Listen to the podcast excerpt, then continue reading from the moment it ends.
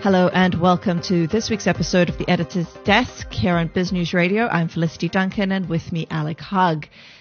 It's been a couple of years now, Alec, that we've been uh, enjoying the, the, the relative sunshine of the Ramaphosa presidency after a kind of bitterly contested period, uh, 2016 and thereabouts. Uh, but really, you know, the honeymoon, I think, is increasingly over.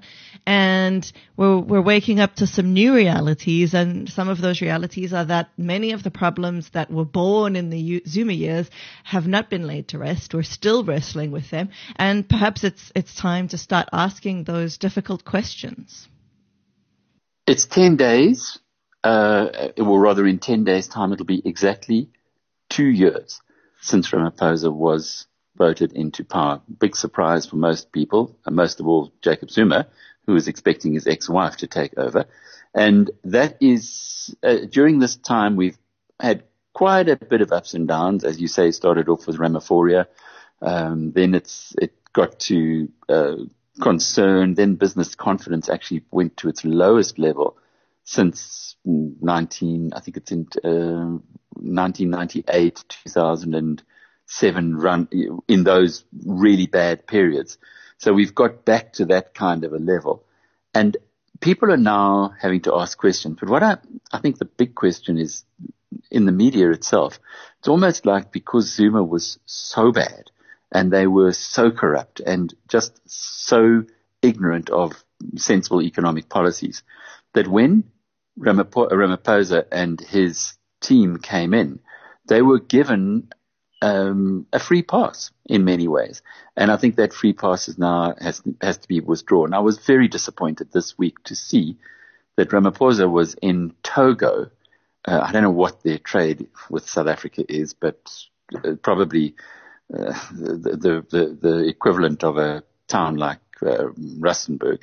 Um, and he was up there when this country was hit very hard again by load shedding and the load shedding costs billions of rands to the country every time it occurs.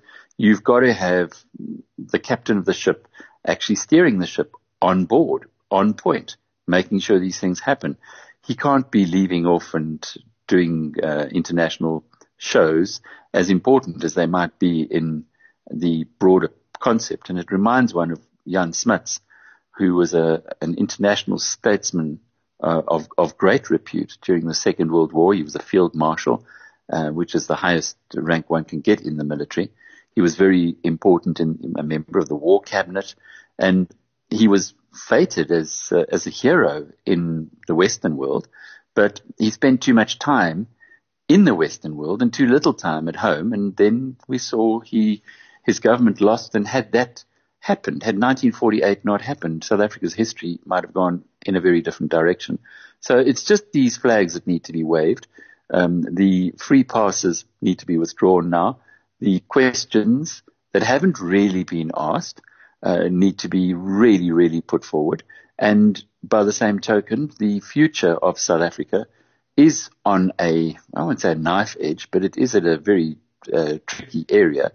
And you need to have the captain of the ship on board, steering it while the crisis is on, not traveling ab- abroad and uh, making friends with countries which which probably are going to be friends anyway. Let's talk a little bit about load shedding because you're right. This actually is a completely devastating thing economically, right? I, obviously, when load shedding happens, people find it very frustrating in their personal lives to be in the dark in their homes. And I know you just had a rough couple of 24 hours with, with load shedding yourself. Um, but really, as uh, sort of uh, cruel as it sounds, that's not what's important. What's important is what it does to the economy, which is absolutely devastating. It's devastating for small businesses, and it also completely undermines many of the large industries in South Africa. So this is a top priority problem, and we're seeing load shedding with the old, the good old wet coal uh, boogeyman is back. And uh, I mean, this is now sort of getting ridiculous. It is. It's it's completely ridiculous that you're blaming it on wet coal. There are far wetter countries in South Africa, and they have coal-fired power stations, and they don't have this problem. The problem starts with uh, and, and we need to go back a few years, Mark van der Riet, the late Mark van der Riet, who was the coal scientist at Eskom, stopped accepting bad coal, bad quality coal. In other words, what was happening was that there were a lot of smaller suppliers and bigger suppliers, aka the Guptas, who were really just shoveling rock and a little bit of coal together and putting that forward to Eskom and forcing eh, the Eskom power stations to accept it, which of course you can just imagine the impact that that's had over the years on the boilers and the whole infrastructure and the maintenance of the system. Mark van der Riet refused it. He was then suspended and hounded, and he spent some years uh, in the wilderness, including some of the Ramaphosa years. And he passed away through, um, well, his family say through stress. Now, if there's one thing that the new regime need to do is, is to recognize people like Mark van der Riet and that they were right, that they were correct in what they were saying, and not to allow the perpetuation of a, of a situation where coal that is being delivered to Eskom power stations is not sufficient quality. If they were delivering the, the kind of quality that the con- they were contractually supposed to, and remember there are many of these small contractors, BEE contractors, etc., who really are uh, still milking the system. If if there was a, a, a requirement that the quality was just according to what they had contractually anyway, you wouldn't have any of these problems. There would be no such thing as uh, power stations or the country having uh, blackouts. And you know, it's a it's a quaint South African term, load shedding, but effectively it's blackouts. They are blacking out big parts of the country. And it is quite simply just enforce the laws that are there and the rules that are there already. But this isn't happening. And uh, just from our own, well, an upside to all of this is from our own perspective. We had load shedding in Bryanston uh, from half past two to 10 o'clock on Thursday, uh, sorry, on Friday evening.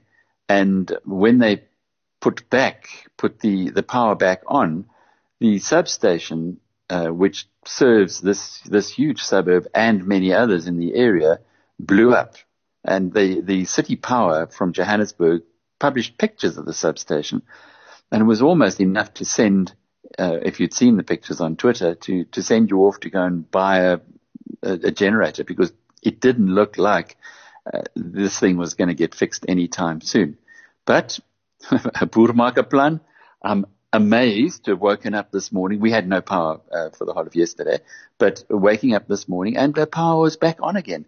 So uh, although we do uh, shoot ourselves in the foot, we are quite amazing as a nation at being able to recover things which look impossible, but recover them pretty quickly. Now, if we can just apply that uh, ability to a broader scale and, and just apply the rules where, where the source of the problem lies. Again, maybe there should be a Mark van der Riet rule within Eskom.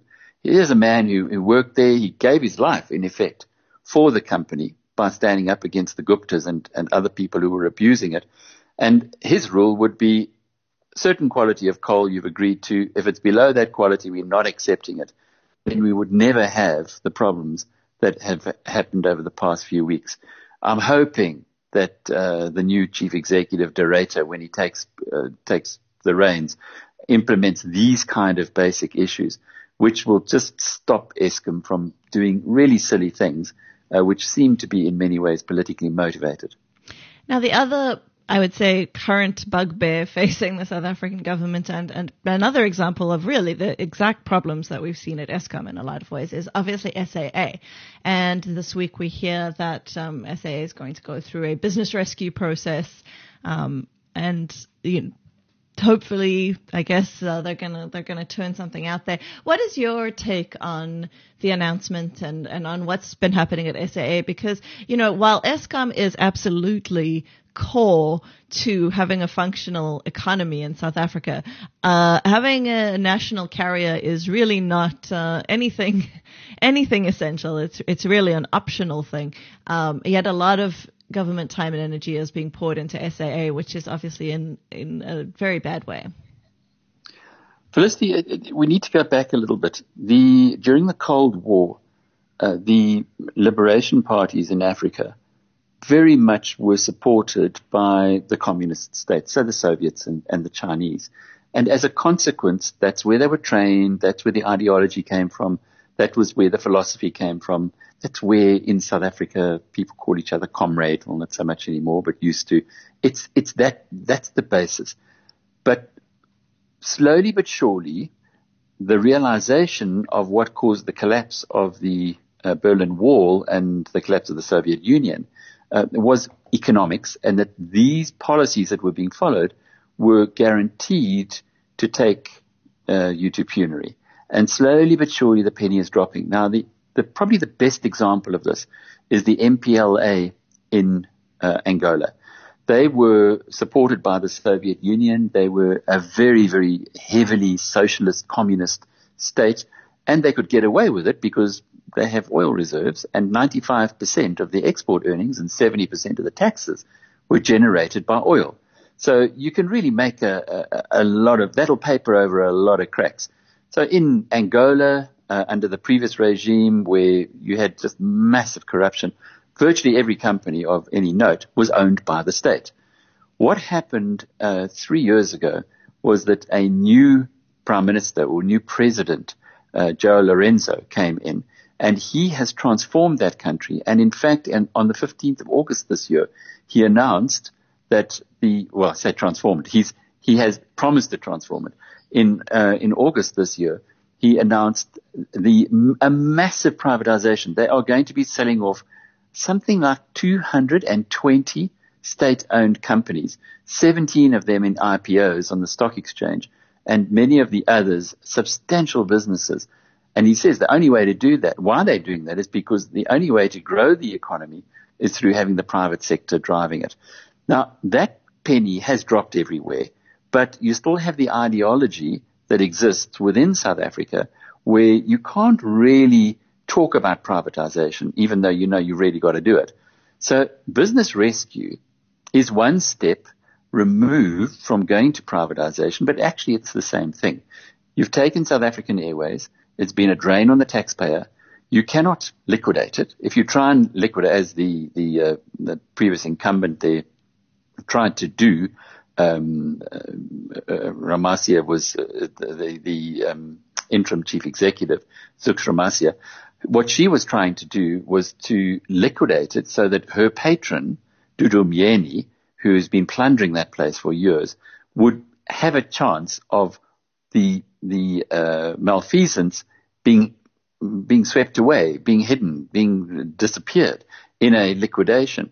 Apart from anything else, a liquidation would cost the country 40 billion rands. That's the, the inside estimate that I, I've got from people within the organization. That is in the cost of air, uh, aircraft leases, cancellation of aircraft leases, and in retrenchments. 40 billion is, is not enough. South Africa doesn't have that money at the moment that would be an extra two percentage points in VAT, for instance, just to pay for SAA. So all, you're almost in a situation where you pay your four billion rand a year in subsidy, uh, rather than take the 40 billion rand hit. But four billion rand a year is also something that the country doesn't have. So what do you do then? You take it to the next step, which is business rescue, and you put it into the private sector hands effectively. You protect it from liquidation and from creditors and then you try and work on a way of taking the assets that exist through deals with others to keep continue it as a going concern and then you don't have that 40 billion rand liability which you would have otherwise. So it's very clever in the way that it's been handled and it also suggests to, me that that could be the next step for Eskom because Eskom cannot continue in the in the current vein of just being propped up by the taxpayer indefinitely if there is to be a solution there, the potential is, or the possibility is that business rescue might be be um, uh, something that that will be considered. But going back to what I was mentioning right in the beginning, in Angola, they've realized that private they they don't have the issues that South Africa has with a a, a, a government that is that's a ruling party that is is divided itself in Angola, the MPLA rules, they've got no problem. They do what they need to do. And what they've decided to do is, is what Deng Xiaoping said in China many years ago. I don't care what color the cat is, black or white, as long as it catches mice. hence capitalism or communism. They're doing the same thing. In South Africa, we're still wanting a particular color cat. Um, and thinking that it'll ca- catch mice if, if it's got splints over uh, both of its legs. And those are the, the issues that slowly, slowly we're coming to. Ramaphosa is the master of negotiations. He's the master of the long game. And I think that that's really, as much as I'm critical of him not paying enough attention on the economy right now in the short term, in the long term, he certainly has got things right and, and he knows what needs to be done. Business rescue for SAA is a step in the right direction. Well, now, Alec, before we wrap up for this week, uh, I'm going to draw us back a little here to Eskom and talk about a, a piece that we published, unpublished, and republished this week um, on on the uh, on the Eskom debt story, an analysis from a U.S. energy expert called Carl Miller. Now, do you want to tell us what what happened there? Because it, it appeared, it disappeared, and reappeared. Extraordinary. Carl Miller has been corresponding with me for oh probably a few months anyway about uh, his views on Eskom, and he's been sending me um, bits and pieces, and, and they seem to me to be quite, uh, well, quite aggressive on the one hand, but on the other hand, also quite accurate. He's, he knows what he's talking about. Anyway, this week we, um, uh, he sent an, another piece uh, with a with a, quite a lengthy um, presentation looking at Eskom, nothing really new in there, but just illustrating how much trouble it's in. And his view was that Eskom cannot be saved, certainly not the way it's going at the moment. And he's got the, um, from the, from the engagement that I've had with him, he's got, seems to have the credibility to, um, at least be listened to. Anyway, we published, uh, uh, our colleague Jackie Cameron had a look at it and, and, and our editors, Faria and, and, and Stuart, and uh, we published it on Thursday, I think it was Thursday night. Uh, and very shortly after we published it, I was I was uh, told on Twitter that we were publishing fake news.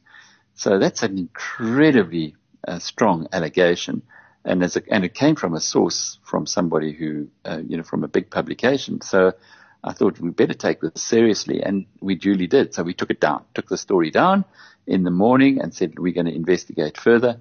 And then after investigating further, uh, I was quite satisfied that this is not fake news. Fake news is something that's been created or something that's fictitious. So you would, it would intimate that there was no such person as Carl Miller, that what he said was rubbish, um, that uh, it, it, it was being done for nefarious motives, etc. That's fake news. But for a, a, reputable person who might have a view that is different to mine or yours or to the government's indeed, um, that's not fake news. That's just a difference, a, a, different opinion or a different approach to it. And certainly the numbers do seem to add up to or, or are in line with everybody else's. So I don't know why we were um, we were warned in this way, um, but it was the responsible thing to do. So we took the story down had a look at it again, given that I had been engaging with this guy, but I didn't have all the information on him, on him clearly. And then we republished, and there it is. It's on the site and been pretty well read. And I guess a little bit of a wake up call. We've had no response from Eskom to say this guy doesn't know what he's talking about. So in in uh, in in the broader scheme of things, it's adding to the debate.